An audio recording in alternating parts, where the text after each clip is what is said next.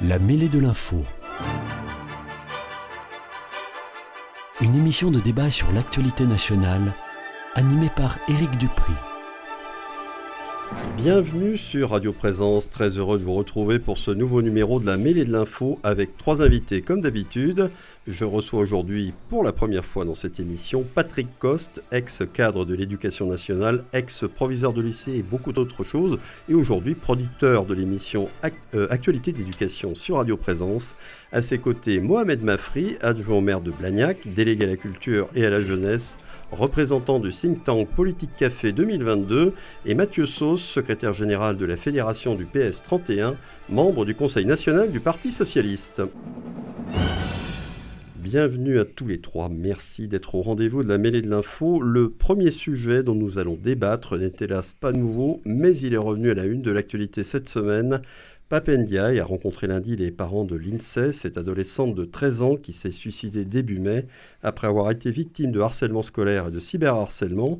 Le, ministre de l'Éducation nationale a reconnu un échec collectif dans cette affaire et annoncé que son ministère allait mettre des moyens supplémentaires pour contrer ce fléau. Le lendemain, Elisabeth Borne a annoncé de son côté à l'Assemblée nationale plusieurs mesures de lutte contre le harcèlement scolaire dès la rentrée 2023, parmi lesquelles la possibilité d'écarter d'une école un élève harceleur. Que pensez-vous de la manière dont l'éducation nationale et son ministre ont appréhendé la question jusqu'alors et qu'attendez-vous de leur part pour lutter contre ce phénomène qui semble s'amplifier d'année en année? Patrick Coste, vous avez été principal de collège, proviseur de lycée, vous connaissez bien l'institution de l'intérieur, vous connaissez bien le sujet.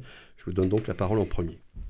D'abord, je crois qu'il faut euh, euh, exprimer euh, notre sensibilité et le fait qu'on soit désolé par rapport à ce qui vient d'advenir, qui est terrible, qui est, un drame. Et dans une communauté scolaire, quand ce genre de, tragédie arrive, ça suscite une, émotion et des marques pour une histoire dans l'établissement qui est susceptible de, laisser une empreinte véritablement grave sur, euh, sur ce qui s'est passé. Alors, euh, maintenant, euh, qu'est-ce qu'il se passe sur cette question du harcèlement?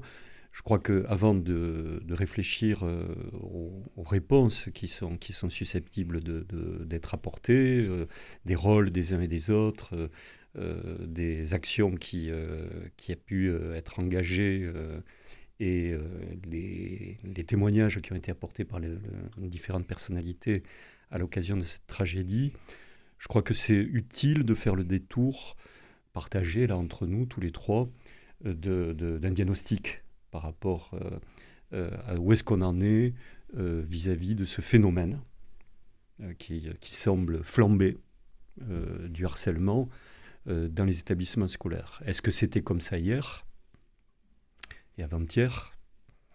Est-ce que c'est comme ça, euh, ça a changé euh, aujourd'hui? Et, comment ça se profile demain hein? Il faut le, situer dans, la chronologie. On est, tous des, adultes là autour de cette table qui ont une certaine maturité. on peut se souvenir de la façon dont on a vécu cette question-là dans les cours de récréation, euh, de, l'école, de la communale, du collège, quand nous étions euh, élèves Est-ce que nous avons été exposés à des phénomènes de, harcèlement? Est-ce que c'était un problème de société euh, qui était tangible dans, les, dans enceintes de l'établissement? Il y a bien sûr une, cruauté de l'enfance dans les relations. Et donc on a vécu des mauvais moments je, me souviens avoir été euh, frappé par, euh, par un camarade qui était plus fort que moi. Euh, voilà, donc des violences, on en a, on en a bien sûr traversé. les enfants, moi j'ai travaillé en zone sensible, il y a des relations qui peuvent être cruelles. Hein, définition de, de, Freud sur l'enfance qu'il définit comme étant un pervers polymorphe. Donc il y a des, des combats des combats de chefs et des combats de sous-chefs euh, dans les cours de création qui peuvent être très durs. Donc, euh, bien sûr qu'il y a de la violence enfantine, d'adolescence, qui existe, on va dire, presque par une sorte d'atavisme de, comportemental au niveau des jeunes. Certes. Mais sur ce diagnostic, ce terrain, il y a quelque chose qui est en train de proliférer du côté des, du harcèlement, qui est un phénomène de violence spécifique. Euh, quelques chiffres pour qu'on euh, on mette les choses en place. Euh, on est sur un enfant sur dix qui aurait été de fait exposé au harcèlement, ce qui veut dire que sur la population que nous avons en ce moment entre le premier degré et le collège et le lycée, ça représente un million de jeunes qui ont vécu du harcèlement. Alors, je n'ai pas les chiffres de, cette époque euh, que les moins de 20 ans ne connaissent pas, là, euh, mais ça tombe sous l'évidence qu'il y a un phénomène de prolifération exponentielle euh, du harcèlement. Juste sur ce diagnostic, et je vais m'effacer ensuite pour laisser la parole aux personnes qui sont présentes ici deux raisons majeures de cette prolifération, euh, à mon avis, sur lesquelles on pourra peut-être approfondir ensuite. Première raison, évidemment, les réseaux sociaux. Euh, c'est un, premier motif. Deuxième motif, euh, les rapports au, groupe sont très largement constitués par des phénomènes d'individualisation des comportements. Et donc l'individualisation dans le collectif, évidemment, s'affrite. Donc il y a une montée en puissance de la conflictualité qui se traduit par des phénomènes de harcèlement.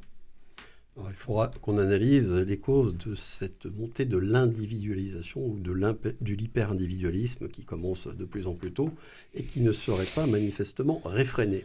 Mohamed Mafri, vous, après cette première intervention, euh, d'abord, effectivement, sur les causes que vous identifiez. Euh, vous avez travaillé aussi sur le sujet, hein, on peut le préciser. Vous êtes adjoint, j'ai dit, à la culture, mais aussi à la jeunesse à Blagnac. Donc, ce n'est pas un sujet qui vous indiffère, bien entendu. Bonsoir et merci euh, pour votre accueil. Et bien sûr, j'adoube tous les propos qui ont été tenus à l'instant par mon, mon collègue je, je, ferai le prolongement aussi avec les réseaux numériques, voilà, qui est d'actualité. Il, y a, il y a plus de dix ans de ça, c'était Luc Châtel hein, qui, qui, en faisait donc les assises nationales de la lutte contre, le, euh, le, cyberharcèlement, cyberharcèlement et harcèlement déjà. Et on voit qu'en effet, euh, bon, euh, les années ont passé et les résultats sont pas bons et que le sujet euh, soit est mal, euh, est, mal travaillé et, euh, mal analysé et on doit rajouter aussi cette triste réalité qui sont, que sont les réseaux numériques qui viennent, qui viennent aussi polluer notre jeunesse. Et pas que notre jeunesse hein, voilà il y a aussi il va falloir évoquer aussi l'approche éducative des parents aussi sur ce sujet. C'est un sujet peut-être qu'on n'a pas assez approfondi moi, j'ai envie d'assister. Alors, je voudrais revenir aussi sur la, chronologie de, cette, affaire de l'INSEE. Euh, bien sûr, une grosse pensée à toute sa famille. Euh, mais, politiquement, il faut analyser la situation. Qu'est-ce qu'on voit? On voit une famille qui est accueillie par un ministre de l'Éducation, Papendiaï. Et euh, on sent malheureusement, et je le dis en toute sincérité, la politique, c'est aussi être sincère, hein, et c'est le plus souvent possible. On, voit un ministre qui, pour moi, ne prend pas la mesure. Voilà. Donc, euh, on voit bien euh, un, retour euh, de l'avocat des parents de l'INSEE. Et puis, bon, on voit ensuite un, petit rétropédalage de la part du ministre qui, quand même, indique ensuite, dans un second temps, qu'on va y mettre les moyens. Il y avait une, approche un peu fataliste. C'est-à-dire, qu'est-ce qu'on peut y faire Les réseaux numériques sont là, etc. etc. Sauf que là, il y a un message politique fort à transmettre. Voilà. À envoyer. Et là, le message politique, non seulement il doit venir du ministre de l'Éducation nationale, pas que lui, parce que c'est vrai qu'on a toujours tendance à, critiquer l'éducation nationale, sa maison, l'inertie, etc., etc. Sauf que là, c'est un sujet de société. Donc d'un côté, aux politiques, quel que soit leur bord, euh, aussi d'être force de proposition et de dire stop, maintenant, on arrête cette partie de communication qui joue depuis des années et des années. J'ai presque envie de faire une comparaison avec la laïcité aussi quelque part. Hein. Euh, on parle beaucoup de laïcité, des dispositifs pour lutter contre les entorses à la laïcité, etc. Mais qu'est-ce qu'on aperçoit? Depuis les derniers temps, les laïcité se multiplient Et les professeurs sont livrés à eux-mêmes, il faut le reconnaître. Ils sont en difficulté parce qu'ils n'ont pas de message politique fort, quels que soient les gouvernements, gauche et droite. Et là, à partir de là, je pense que vous l'avez dit tout à l'heure, hein, mon cher collègue, euh, il va falloir avoir de la hauteur et se dire que là, c'est un sujet de société qui nous, qui, que doit prendre à bras le corps et, euh, et des mesures rapides. Voilà. Bon, il y a quelques mesures et bon, euh, qui, sont pour moi du bon sens euh, lorsque, bien sûr, on, là aussi pareil, on pourrait plus faire une analogie, par, une comparaison par rapport aux violences faites aux femmes. il était temps quand même qu'on écarte quand même l'harceleur et qu'on n'oublie pas la victime. Donc ça y est, ça commence, le logiciel commence à, à s'approfondir sur ce sujet, mais on ne doit pas s'arrêter là c'est clair et net, il va falloir avoir des mesures plus fermes euh, et puis envoyer des messages forts euh, pour, indiquer que ce sujet-là, euh, oui, on a tous connu ça dans notre, dans notre jeune génération et c'est le silence qui pèse et c'est à partir de là qu'il va falloir aussi, et politiquement et sociétalement parlant, le tissu associatif, les parents, tous les partenaires éducatifs, se mettre autour de la table et dépasser l'aspect conférence des mesures concrètes. Voilà, des mesures concrètes. incantatoire est passé vraiment à l'action. Mathieu Sauce, après ces deux premières interventions et par rapport aux deux questions que j'ai posées, comment vous, vous réagissez? Quelle est votre analyse de la situation? Et quelles sont les causes, selon vous, à ce que Patrick Coss a pointé, c'est-à-dire un phénomène d'amplification du, phénomène du harcèlement, quelle qu'en soit la forme, cyberharcèlement ou autre? Oui. Euh, alors d'abord, c'est un sujet qui est relativement sensible parce que lorsqu'on arrive à avoir, euh, si c'était un cas isolé, si malheureusement c'était un cas isolé, le suicide de l'INSEE, mais pas que. Euh, ici et là, on voit le suicide d'autres aussi enfants dont les prénoms m'échappent. Lucas. Lucas, par exemple, mais il y en a d'autres aussi. Mm. Et puis les tentatives, et puis les, les, les, enfants en difficulté aussi psychologiques, morales, physiques, qui de ce fait se déscolarisent c'est un phénomène aussi réel. Donc le harcèlement ne peut plus être nié. Il peut plus être nié et l'école, euh, là où je rejoins un petit peu les propos euh, du ministre, c'est que c'est un échec collectif. Mais c'est un échec collectif qui est dû aussi à un désengagement, à la fois des services publics, à la fois des gouvernements, euh, sur cette question du harcèlement, mais pas que, sur l'école en général. Lorsque dans une école, vous supprimez la présence de l'adulte, lorsque l'adulte n'est plus euh, il n'y a plus de pions actuellement. Hein. Euh, on recrute ici et là de temps en temps quelques pions euh, après chaque phénomène un peu difficile de violence ou autre. Lorsque vous avez cette manque de présence d'adultes dans les écoles qui se fait encore plus criant dorénavant, il est difficile de mettre face, de, mettre des barrières à, l'harcèlement. Donc oui, c'est une question de, moyens, mais pas forcément non plus des moyens financiers, bien que mais c'est aussi, aussi des moyens humains. Euh, savoir euh, euh, renforcer un petit peu. je vois, ben, hors antenne, on avait parlé de cette. de, de, de, notre. votre nom m'échappe, pardon. Patrick, mais, Coste. Patrick Coste, qui avait, dans sa vie professionnelle, été CPE. combien de CPE sont désarmés face à, face à ça? Parce qu'ils n'ont pas la capacité de pouvoir ici repérer les harceleurs et, et l'harceler.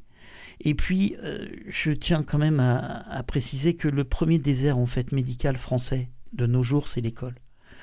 Euh, lorsque vous n'avez plus euh, de cabinets. Autrefois, enfin moi je sais pas, hein, si on reprend tous nos exemples de jeunesse, euh, moi j'étais euh, scolarisé en Seine-Saint-Denis, j'étais à l'île Saint-Denis, dans une ville du 93, coincée entre Villeneuve-les-Garennes et Saint-Denis, qui est devenue célèbre parce qu'il y a l'organisation des JO momentanément, mais qui aussi était malheureusement célèbre le 93 pour porter un petit peu ce, réseau de violence.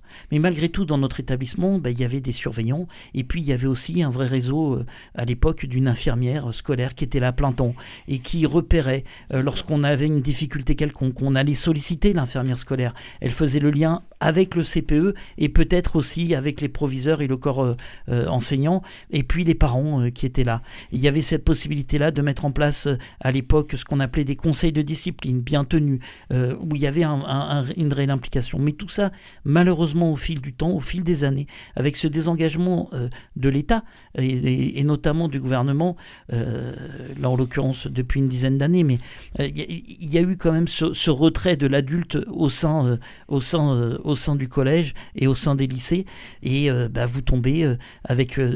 c'est le désert médical hein, actuellement, donc il n'y a plus cette capacité de pouvoir ici repérer et, là freiner ce, ce, harcèlement Et en plus, avec les réseaux sociaux qui sont là pour un phénomène vraiment d'amplification. moi, je rappelle juste un truc, hein, et après, je, donnerai la parole à mes camarades. Logiquement, moins de 18 ans, on n'a pas accès aux réseaux sociaux normalement on n'a pas accès aux réseaux sociaux. Il serait peut-être temps aussi de faire respecter la loi, même auprès des GAFA, et avec une vraie interdiction euh, euh, de, ces lois informatiques qui sont jamais et jamais plus respectées. Alors, euh, Patrick Coste, par rapport à ce que vient de dire Mathieu Sauce, je voudrais prolonger quelque chose. On parle beaucoup de la crise de l'autorité dans notre société. Est-ce que la crise de l'autorité, ce n'est pas aussi la crise de la protection pour les plus faibles d'entre nous? Est-ce qu'il n'y a pas aussi ce problème-là? C'est-à-dire que l'autorité, c'est aussi euh, protéger, protéger les plus faibles euh, de ceux qui, en, l'occurrence, les harcèlent. Euh, ça, c'est un problème de moyens, parce que Mathieu Sauce disait qu'il faut mettre plus de moyens humains, ça passe aussi par, par du financier tout de même. alors, est-ce que c'est ça? Est-ce que l'État s'est désengagé? Est-ce qu'il y a une carence de l'État? Est-ce qu'il y a des défaillances à l'intérieur de l'institution scolaire? Ça fait plusieurs questions. Oui, mais je pense qu'elles se rejoignent pas Alors, alors euh, euh, d'abord sur euh, la question de l'autorité, très vite, qui est un phénomène de crise de l'autorité et que ça, évolue, c'est vrai.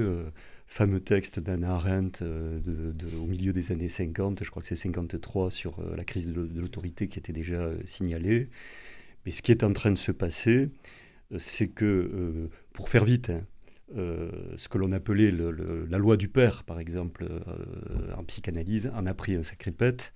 Euh, les verticalités, c'est une autre époque, on est passé dans autre chose, hein, où les comportements sont, beaucoup plus devenus, y compris dans la famille, des rapports horizontaux. Donc ce que l'on trouve en termes de verticalité perdue dans la famille, bien entendu, au sein des collectifs scolaires, c'est quelque chose qui, se retrouve et il y a donc bien un problème d'autorité et je ne suis pas en train de dire là que j'aurais une, nostalgie de la loi du père. Hein. C'est beaucoup plus compliqué comme, euh, comme sujet. Mais voilà pour, si vous voulez, le point sur euh, l'autorité. Ensuite, deuxième sujet que vous avez abordé, c'est celui de la protection des faibles. Bon. Et donc, euh, à partir du moment où on va dire qu'il y a une part des relations de l'enfance qui échappe à la dimension de la responsabilité des adultes, surtout dans un, dans un, système qui devient de plus en plus dur dans les relations de façon globale, eh bien, euh, il y a évidemment des rapports de la loi du plus fort, du dominant sur le dominé qui s'expriment euh, dans les cours des, récréations, et il y a des victimes. Or, quand on n'est pas dans une situation de sécurité, on perd effectivement l'autorité. Je fais le pont avec euh, les, les, les, deux questions, pas mal. Hein oui, oui. euh, Pour moi, il existe le évi évidemment, il y, a, il y, a, à partir du moment où il y a une dégradation des rapports, il y a une sorte de, de, de dissolution des rapports de légitimité, de toute façon, au niveau euh, euh du collectif. Et donc, par conséquent, bien sûr, euh, les victimes, c'est destructeur. C'est un rapport destructeur d'être dans une situation euh, où il y a des, euh, des victimes. Ensuite, je crois que le troisième point, ça, renvoie aux moyens. Si je, fais, si je fais un retour par rapport à, ce qu'a dit mon camarade Mathieu, c'est Mathieu. Mathieu, Sauce. Mathieu. Bon, eh bien, ce qu'a dit Mathieu sur la question des moyens. Euh, on n'est pas sans savoir qu'on euh, est dans une période, et euh, je renchéris, où sur les services publics, le, bateau est en train de prendre, l'eau. Il n'y a pas que dans l'éducation nationale, mais il y a en ce moment, et mon émission essaye d'y contribuer, il y a quelque chose de très risqué qui est en train de se passer euh, du point de vue de l'éducation et du point de vue des apprentissages de façon globale. Et donc ça va aussi, euh, évidemment, euh, sur le plan de l'éducation et des relations entre les uns et les autres, d'où notre sujet du, harcèlement. Alors, il y a une fragilité, bien sûr, au niveau des, moyens, on, pourrait en parler, on pourrait évidemment le, le développer. Mais là, je dis quelque chose, je fais une observation qui est quand même plus subjective, euh, plus impressionniste un peu par rapport euh, à la situation. Euh, Mathieu a dit qu'il ne fallait pas qu'on aille sur les réseaux sociaux avant 18 ans. je, l'ai indiqué comme étant un des phénomènes. c'est ce qui amplifie. C'est un des phénomènes forts par rapport au sujet dont on est en train de, parler. Il faut savoir, ça c'est de l'info, que les premiers portables, le, premier âge des portables avec l'utilisation d'Internet, c'est 9 ans. Voir en dessous, j'aurais dit, moi, bon. Mais le, hein, le, chiffre symbolique qui est indiqué, c'est celui-là. Il faut savoir, c'est un autre chiffre, que quand les enfants sont dans leur chambre, 80% des parents ne savent pas ce qu'ils sont en train de faire sur euh, l'Internet. Et de regarder. Bon. Mm. Juste, je complète un peu sur euh, cette question-là, parce que c'est euh, névralgique, hein, cette histoire des réseaux sociaux, quand même, par rapport à notre affaire. Hein. Il faut quand même savoir que c'est le, monde du désert de la responsabilité. Les réseaux sociaux, la finalité, ce sont des finalités mercantiles. Il n'y a pas de philanthropie là derrière, dans la manière dont ça fonctionne. Et donc les enfants déboulent là-dedans. Euh, ils ont des comptes à régler narcissiques, de vanité, de position euh, à trouver. et donc par conséquent, là, il y a un phénomène, mais euh, il y a un terrain, c'est un terrain de sport magnifique pour aller déballer des haines et des rivalités sur les réseaux sociaux. Il faut bien se dire que ça, c'est une machine, passez-moi l'expression, extraordinaire d'entraînement par rapport à ça. Et ce que je veux dire juste en prolongement de, de, cela, c'est qu'il euh, y a beaucoup de travail, euh, je n'ai pas parlé des mois de, la façon de la relation, de la présence dans, dans, un établissement. Évidemment, je souhaiterais en parler si, si j'ai le temps, ça me, ça me, c'est important pour moi. Mais euh, c'est vrai qu'il y a une part de l'enfance et de l'adolescence qui se fait sans les parents, sans les adultes il y, a vraiment quelque chose là qui est délié euh, dans, dans l'intergénérationnel. Et donc par conséquent, si on part de ma définition du pervers polymorphe de, tout à l'heure, qui est un peu initiatique sur, euh, sur ces questions-là, ben donc euh, les réseaux sociaux, machines d'entraînement, la responsabilité qui recule par, dans le lien vis-à-vis des enfants, vous avez là évidemment de, des, des, des, engrais quasiment pour euh, développer euh, la, la, conflictualité entre les enfants. Vous décrivez, c'est même une machine infernale. Euh, en tout cas, le tableau que vous en faites, c'est plutôt ça. Alors, Mohamed ouais. Mafri, sur quand même ce qui se passe aussi dans les familles, le fait qu'il n'y a plus la limite et que les parents ne savent pas ce que font leurs enfants dans leur chambre. Bon, avant, on pouvait supposer qu'ils étaient en train de lire, de jouer, on ne sait pas quoi, mais certainement pas qu'ils étaient en train de regarder des choses sur Internet qu'ils n'auraient pas dû regarder. Avant, à la télé, à 9h, c'était éteint, et puis tu allais dans ta chambre. Maintenant, on ne sait pas. Euh, et j'aurais utilisé aussi comme exemple euh, dans les salles d'attente euh, des médecins où les, gamins entre 4, 5, 6 ans patientent avec un dessin animé portable, etc. Tout ça, on l'a tous vu. Voilà, donc on est dans cette triste, triste culture-là. J'ai presque venir, mon culture encore, je, je, le dis avec pincette. sur l'interdiction euh, moins de 18 ans. Alors moi, j'étais un peu d'accord avec Mathieu, il fait un temps, et je me dis quand même, euh, tout n'est pas négatif dans les réseaux numériques. Tout n'est pas négatif.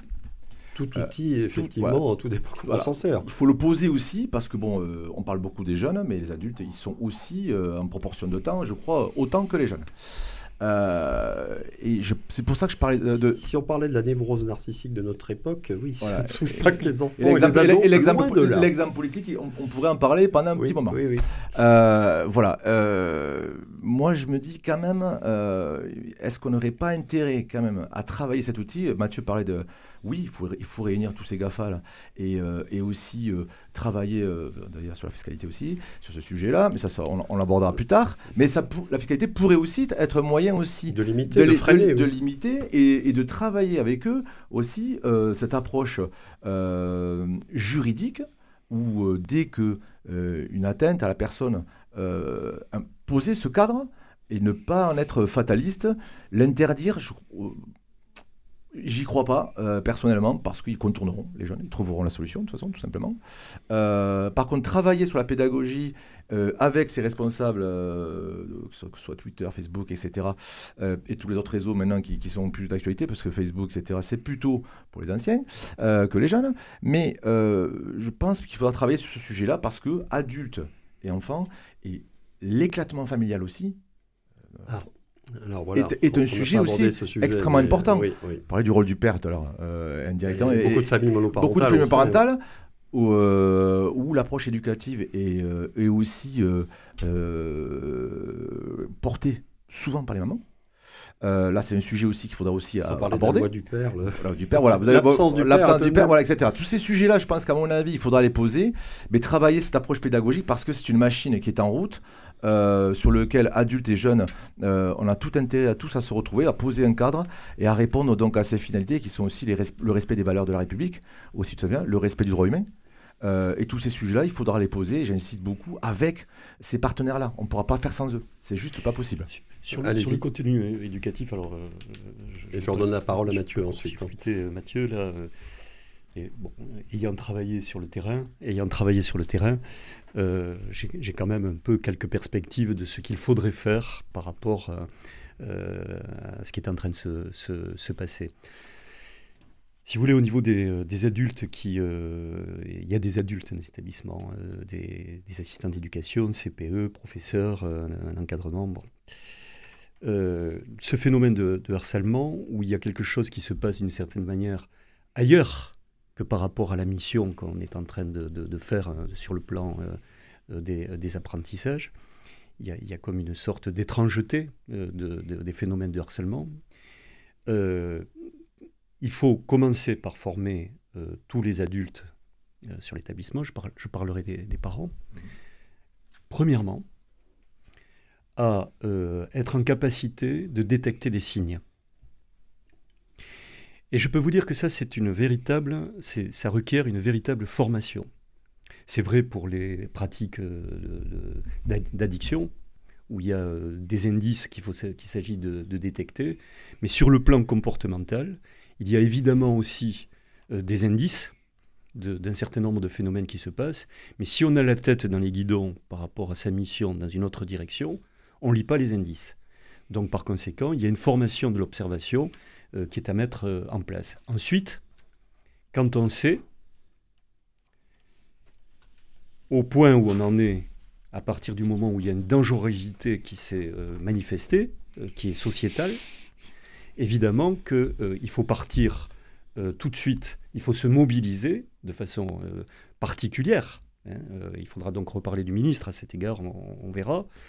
Mais il y a une mobilisation particulière à avoir sur le terrain. C'est-à-dire, on a des signes, il y a des communications à faire évidemment en interne. À qui et comment Euh, euh, Avant de crier au loup, par rapport à des signes, il y a un certain nombre d'étapes intermédiaires à construire Procédure. euh, de telle manière à savoir euh, où on en est par rapport au conflit, euh, etc. Parce que, euh, je vais prendre les choses à l'envers. Un conflit entre euh, des élèves dans une cour de récréation, c'est la vie. Et c'est intéressant du point de vue éducatif. Le conflit, c'est la vie. de toute C'était façon. parce qu'à partir d'un conflit, c'est-à-dire d'un désordre, on reconstruit une société de droit. Et le travail éducatif, c'est ça, c'est de passer du, du désordre au droit. Et c'est vrai pour le harcèlement, euh, y, y compris. Donc, évidemment, les éducateurs, et tous le sont euh, dans un établissement scolaire. On pourrait parler des, des agents techniques sur lesquels j'ai un avis, euh, c'est pas le sujet là. Mais tout, tout, tout le monde est, est, euh, en, si- en situation dans un établissement de pouvoir être un éducateur. Et donc, faut, il convient qu'il y ait une formation, Formation des bons gestes repérer euh, pour euh, de- du signe euh, au- au- à qui on le communique et ensuite comment on travaille dans l'intervalle sur le plan éducatif par rapport à cette conflictualité. Ensuite, euh, j'occupe beaucoup la parole, je, je suis désolé, mais il y, a- il y a la question des parents. Elle est fondamentale. Bon. Prioritaire, Alors, prioritaire. Euh, c'est c'est un sujet à part entière. Parce qu'un enfant n'arrive pas de nulle part quand il arrive à Je, l'école. je- je signalais qu'il y avait 85% des parents qui ne se préoccupaient pas de ce qui se passait sur les réseaux sociaux une fois que la porte est fermée. Dans le, dans le monde dans lequel on est, c'est une irresponsabilité. Je, je suis sévère dans mes, dans mes propos, mais si vous voulez, il y a des auditeurs, il faut le dire. Il y a beaucoup de pédopsychiatres qui Si- alertent là-dessus depuis longtemps. Si la responsabilité, la prise en charge de l'autorité, de la responsabilité, elle n'est pas croisée, elle n'est pas un maillage que l'on construit de façon sociétale par rapport à des problèmes de ce type-là, on ne peut pas y arriver parce que c'est un tonneau de Danaïse euh, compte tenu de, de- de- de la prolifération des problèmes qui se posent. Donc pour trouver des réponses, euh, il ne faut pas qu'il y ait des trous dans la raquette. hein. Je me tais. Allez, à Mathieu Sauce, qui attend de prendre la parole. Non, non, je, je rebondis. On parle des solutions aussi. Ouais, non, non, mais moi je vais parler un petit peu de, ce que je voyais un petit peu à se dessiner comme solution. Euh, simplement, je, je rebondis euh, sur vos propos, Eric, mais euh, lorsque vous parlez de pédopsychiatre, actuellement à Toulouse, hein, pour prendre un rendez-vous auprès d'un pédopsychiatre, il faut prendre un rendez-vous et vous avez le rendez-vous six mois après. Ça, c'est autre non, non, non, non, qui s'exprime dans les non, médias. Non, mais parce qu'en réalité, l'école, l'école, c'est à un moment donné, euh, le miroir ou l'amplificateur de ce qu'est une société. Et une société qui tombe, qui se dit sans arrêt jusqu'ici tout va bien, jusqu'ici tout va bien, on connaît l'adage, l'important c'est pas la chute, c'est l'atterrissage. Et, cet adage qui est issu euh, euh, tout de suite d'un... C'est la réalité. En réalité, on est dans une société qui va mal et qui s'effondre petit à petit. Et malheureusement, elle est aussi le résultat de choix politiques. Et, lorsqu'on parle des GAFA, on parle, il est vrai, euh, de personnes qui ont une vocation pas philanthropique, mais une, connotation commerciale derrière, et ils veulent tout de suite, euh, c'est un petit peu, vous savez, à l'époque, quand on avait parlé de, du cerveau libre pour pouvoir euh, y placer des produits, mais on en est là, on en est là. On est arrivé au point où nos enfants seront avant tout les consommateurs de demain, sont formés pour euh, effectuer des tâches qui sont préconçues dans des entreprises et où la formation se fera euh, très rapidement à 14 ans euh, en apprentissage. donc on en est là, donc il faut faire attention, il faut crier stop. Et pour crier stop, eh ben, il faut réinvestir. Il faut réinvestir l'école. Comment on réinvestit l'école Et comment est-ce qu'on combat le harcèlement qui est notre, notre sujet d'aujourd'hui? Ben, On combat le harcèlement, et j'en discutais euh, avec d'autres, d'autres personnes, mais on combat le harcèlement en remettant de l'adulte. On remet de l'adulte sous quelle forme? Sous forme d'une cellule médicale, médicalisée et psychomédicale, avec des psychologues scolaires qui sont là en accompagnateur, qui permettent de, euh, ici et là, euh, remarquer la personne harcelée et remarquer l'harceleur. Parce que l'harceleur est peut-être aussi un, ancien harcelé qui harcèle de son tour. On, est toujours sur, ce, sur ce, cette chose. Lorsqu'on arrive au fait et qu'il doit être qualifié juridiquement, c'est déjà trop tard. C'est déjà trop tard. On a euh, ici un enfant qui est perdu et qui aura besoin d'un soutien psychologique long, long-termiste, et un autre qui a un, harceleur, et potentiellement, pourquoi pas, et malheureusement la passerelle est rapide, un futur délinquant potentiel. Donc on en est déjà au phénomène trop tard. Il faut agir avant et en amont. Et lorsque vous avez des classes, euh, je me bats moi actuellement pour des non-fermetures de classes en école primaire, parce que mes enfants sont en primaire, mais c'est l'équivalent aussi au collège avec la suppression euh, de de, professeurs. Lorsque vous avez des classes qui augmentent, mais plus vous avez votre augmentation de classe qui augmente, moins l'éducation se fait au cas par cas, moins l'éducation se fait avec euh, euh, la connaissance, et plus on devient euh, ici et là des numéros qui s'additionnent les uns aux autres. On est dans une société qui va mal, et on a besoin, nous, de dire stop, remettons un peu de l'humain partout, euh, faisons en sorte que demain, euh, on recrée un peu euh, de l'espoir auprès de la population et on fait en sorte que on encadre mieux nos jeunes, parce que lorsqu'on insulte la jeunesse, c'est le futur qu'on insulte. Oui, alors concernant la, société de surconsommation et l'hyper-individualisme, je crois que ça date pas des réseaux sociaux, ça c'est bien plus ancien. mais c'est sûr que ça jouait un effet de caisse de résonance, ça je suis d'accord. On va terminer parce qu'on a un autre sujet. Patrick Coste. je, serai, je serai moins bavard sur le second parce que moins, ce sera moins mon sujet. Donc euh, j'en profite là. Euh, ce que vient de dire euh, Mathieu hein, sur l'histoire de la présence des, adultes. Je, le dis très, très, très nettement, hein, j'ai été responsable dans l'éducation nationale.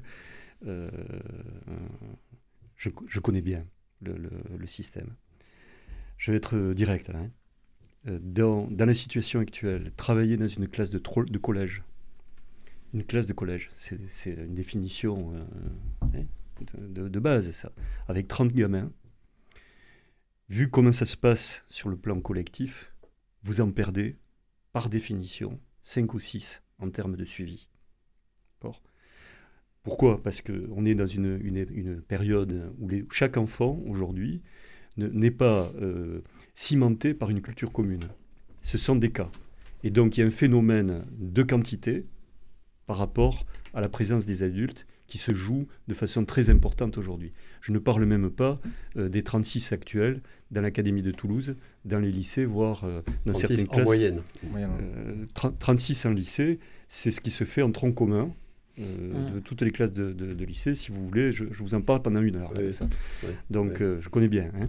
ça, vous perdez des trains entiers de gamins dans ces rapports de personnes, d'adultes, euh, aux jeunes dans l'état actuel des choses. Question politique hein, pour l'avenir. Je parle au secrétaire général du Parti Socialiste. deux choses importantes dans ce que vous avez dit. Vous avez bien dit aujourd'hui, et vous avez parlé de culture commune. Parce que moi, je me rappelle quand j'étais au collège dans les années 80 ou même au lycée, on pouvait être 40 par classe ça ne nous empêchait pas de travailler et, et personne ne oui, Mais les choses ont beaucoup changé. Mes parents, avaient, mes parents en avaient 48 en Algérie. Et, hein. voilà. et, le mot autorité aussi, il, a, il aura aussi un, commune, un, débat. la morale commune, c'est plus que c'était. La, la, vision de la, vision de l'enseignant aussi, euh, on parlait de l'autorité, je ne vais pas être trop long non plus, mais euh, ce sujet-là aussi, pour moi, certes, les moyens humains sont importants, mais ça ne suffira pas. Non, non. Euh, et juste, dernier point, on a parlé beaucoup de collèges. Je crois que s'il faut mettre le paquet, c'est dès l'école maternelle et primaire. Parce que c'est là qu'on touchera les parents au collège, ça sera trop tard. Voilà, je voulais le dire. Une politique de prévention, c'est une politique de territoire maillée entre les parents, les associations, l'école. Et c'est tout un pilotage global qui doit se structurer, où par exemple on doit apprendre aux enfants à dire non, et cette structuration de dire non, c'est quelque chose qui se construit avec des concepts et sur un processus éducatif sur des années et un espace. Et juste, si, tu, si vous me permettez juste de rajouter ça, dans l'affaire euh, l'INSEE, mais dans d'autres affaires aussi, on retrouve un corps, euh, enfin, la direction en tout cas des établissements qui n'a pas pu, euh, enfin, qui n'a pas su comment réagir. Pourquoi? Parce que ben, maintenant vous êtes noté aussi sur euh, votre établissement, comment est-ce qu'on en parle, etc. Et, euh, et, ça, pose, ça, pose, ça pose préjudice. On, voilà, on rebonde pas forcément les, les, problématiques euh, sur certains établissements. on est obligé d'arrêter sur ce sujet, on aurait pu en parler évidemment pendant toute l'émission, mais en tout cas merci beaucoup à vous trois d'avoir traité ce sujet grave et malheureusement souvent tragique avec le respect qu'il réclame. Espérons que des mesures efficaces seront prises pour protéger, je reprends le terme, les adolescents harcelés. Nous allons faire l'habituelle pause d'une vingtaine de secondes avant de nous retrouver pour le débat suivant.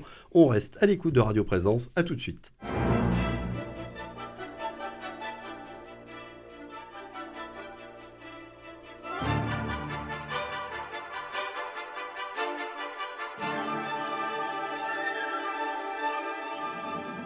La mêlée de l'info, Éric Dupri.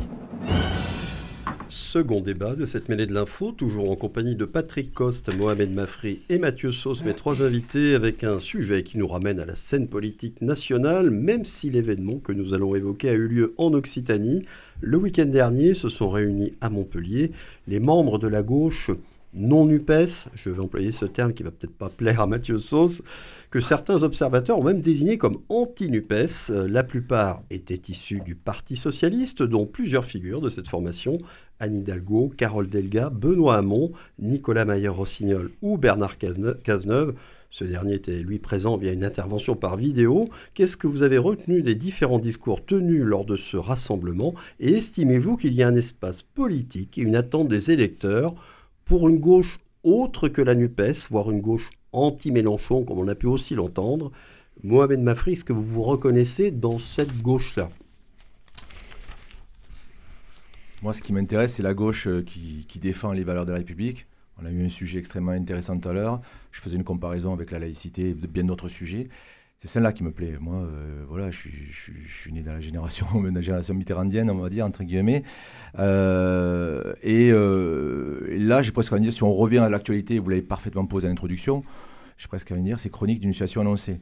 On parlait de gauche irréconciliable. bon, voilà, et bon, ça revient comme un boomerang. Qu'est-ce qui se passe là? Depuis ces accords de la NUPS, on voit que sur la, le logiciel politique, qu'il y a différentes pensées. Et, c'est ça la réalité politique. Euh, vous avez euh, un courant majoritaire, numériquement, qu'on ne peut pas contester, qui est la France insoumise. Vous avez de notre côté euh, Europe Écologie Les Verts qui annonce clairement qu'ils ne souhaitent pas faire une liste commune aux européennes avec la France insoumise. Et donc, voilà, partir, partir en tête avec, avec, avec leur, leur, leur appareil politique. On a un parti communiste avec Fabien Roussel qui fait clairement comprendre euh, voilà, que sur certaines valeurs, euh, il n'est pas proche idéologiquement euh, de la France insoumise.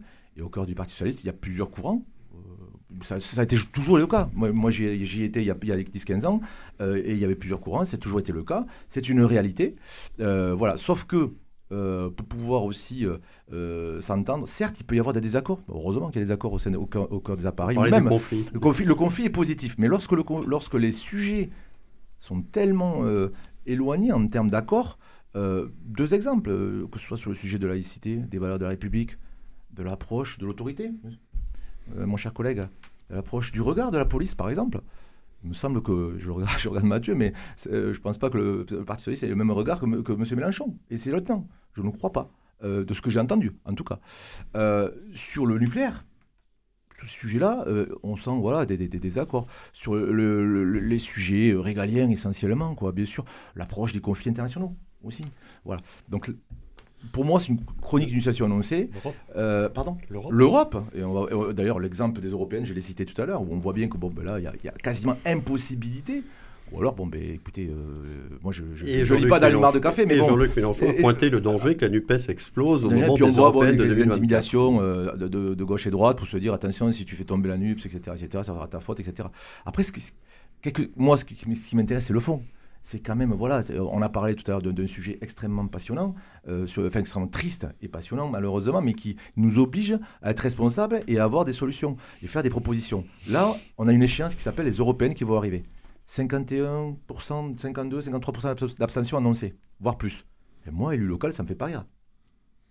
Voilà ça me fait pas rire du tout. Après, n'allons pas nous plaindre parce que, en effet, il y a des problèmes avec les réseaux numériques. En effet, les gens sont très éloignés de l'approche politique, de l'image euh, du politique. Euh, voilà. Moi, voilà, c'est que modestement, ce que j'ai envie de faire lo localement, euh, en tout cas sur mon territoire et, sur, la ville de Blagnac où je, suis adjoint, euh, j'essaie de susciter de façon objective des sujets, euh, les, sujets importants, hein, et les sujets parfois aussi qui sont téléguidés. Alors, j'ai envie de dire, par, parfois, je, je suis très effaré d'entendre qu'apparemment le sujet de la sécurité appartient à la droite. Mais depuis quand le sujet appartient, ce sujet-là appartient à la droite? Qui souffre d'insécurité en France? C'est les habitants des quartiers populaires.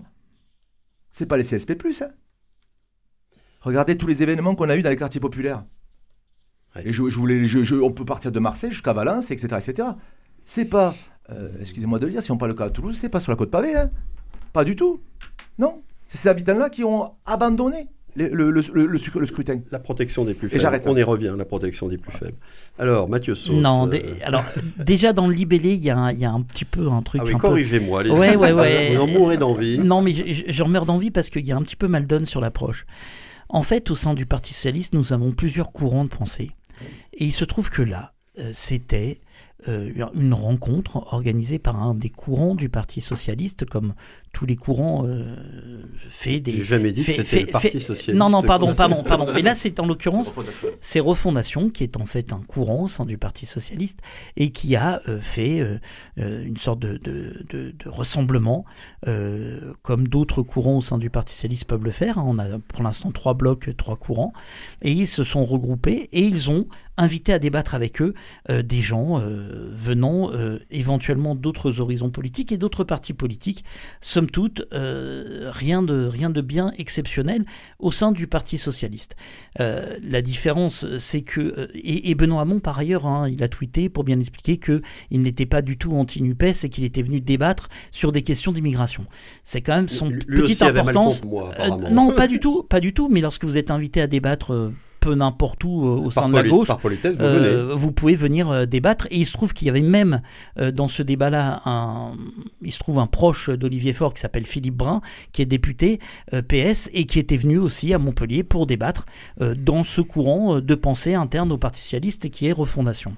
Donc à partir de là, quand on a ce postulat de départ-là, on se dit bon, ben, un courant au sein du Parti socialiste, somme toute, qui était alors pour le coup, vous les avez qualifiés d'anti-NUPES, ce qui n'est pas tout à fait ah le, non, non, non, ça, les médias le qui... cas où les, où, où les médias. Parce que je me souviens ici et là euh, de débats internes où on avait euh, pu parler euh, du Parti Socialiste à l'époque où on était en congrès ici sur Radio Présence et on avait bien expliqué que le courant, en l'occurrence de Nicolas Meyer, puisque c'était lui, hein, oui. le, le, chef de ce courant-là, Refondation, expliquait bien qu'il n'était pas anti-NUPES, il était en désaccord avec LFI prédominant au sein de la NUPES ça change un petit peu tout. Ce que je veux dire par là, c'est que relativement, quand on remet un petit peu ces éléments de contexte, en réalité, on a quoi? On a face à nous une société qui s'effondre, et nous, on a encore on est alimenté, euh, il se trouve que ça, fait plaisir à nos concurrents directs et nos adversaires, hein, qui sont quand même la droite, euh, euh, et, pour moi, la Macronie, il se trouve que ça doit, faire, ça doit leur faire bien rigoler de voir des gens à gauche qui se chamaillent ici et là sur, sur des, questions qui sont, somme toute, très importante, mais où en réalité le fond commun et le socle commun est réel. Euh, donc les anges se, chamaillent, moi je crois, enfin sans déconner, par rapport à, ce qui nous attend comme défi, que ce soit les défis climatiques, les défis sociaux. Moi, avant-hier, j'étais encore dans la rue pour manifester contre la réforme des retraites. Face à tous ces défis qui nous attendent, il serait peut-être temps à gauche, de faire ce que les électeurs nous attendent. Et pourquoi la NUPES a eu autant, alors certes, c'était insatisfaisant puisqu'on n'a pas gagné les élections législatives. Mais on a fait des scores qui nous permettaient, nous, PS, venant de 1,7%, de s'extirper complètement et, d'arriver à avoir des députés euh, socialistes. Il se trouve grâce à cette structure et cet accord électoral qu'a représenté la NUPES. Il serait peut-être temps à gauche de recréer un petit peu cet espoir et cet élan qui fait en sorte que, face aux défis qui nous attendent, nous sommes en capacité de trouver des solutions et de fédérer le peuple de gauche. Il faudra se souvenir quand même euh, qu'on a une élection majeure à gagner qui est 2027. Euh, et cette élection-là, en 2027, eh ben, c'est aussi l'apprentissage de l'unité euh, de la gauche, c'est l'apprentissage aussi, c'est en discutant ensemble hein, qu'on arrive à faire en sorte que les ponts se fassent, et c'est pas en méprisant l'autre, en le montrant du doigt pour X bonnes raisons potentiellement ou X raisons. Euh, c'est pas comme ça qu'on fait euh, l'unité de la gauche. Parfois, il faut être responsable euh, pour deux, pour trois, même parfois avec ses alliés au sein de la NUPES. Et il faut réussir à faire en sorte que la NUPES soit un socle, mais c'est un socle insatisfaisant qu'on élargit au maximum. Et pourquoi pas avec cet espoir qu'en 2027, on puisse changer la donne pour notre pays, pour les Français qui le souhaitent. Donc je ne crois pas, enfin, moi je ne m'attarderai pas à ce qui s'est passé à, Montpellier. En somme, à Montpellier, c'est un courant de pensée qui s'est réuni, euh, qui a discuté euh, avec euh, des contradicteurs venus d'autres courants de pensée. Il n'y avait pas non plus matière à en faire beaucoup plus que ça. voilà, une réflexion globale. Moi, j'ai beaucoup espoir en, dans le futur. les européennes, c'est un autre sujet parce que la question de l'Europe a toujours été vue dans des prismes différents en fonction de là où on se trouvait sur l'échiquier politique à gauche. Euh, il y, a ici et là, et même à droite, hein, même à droite.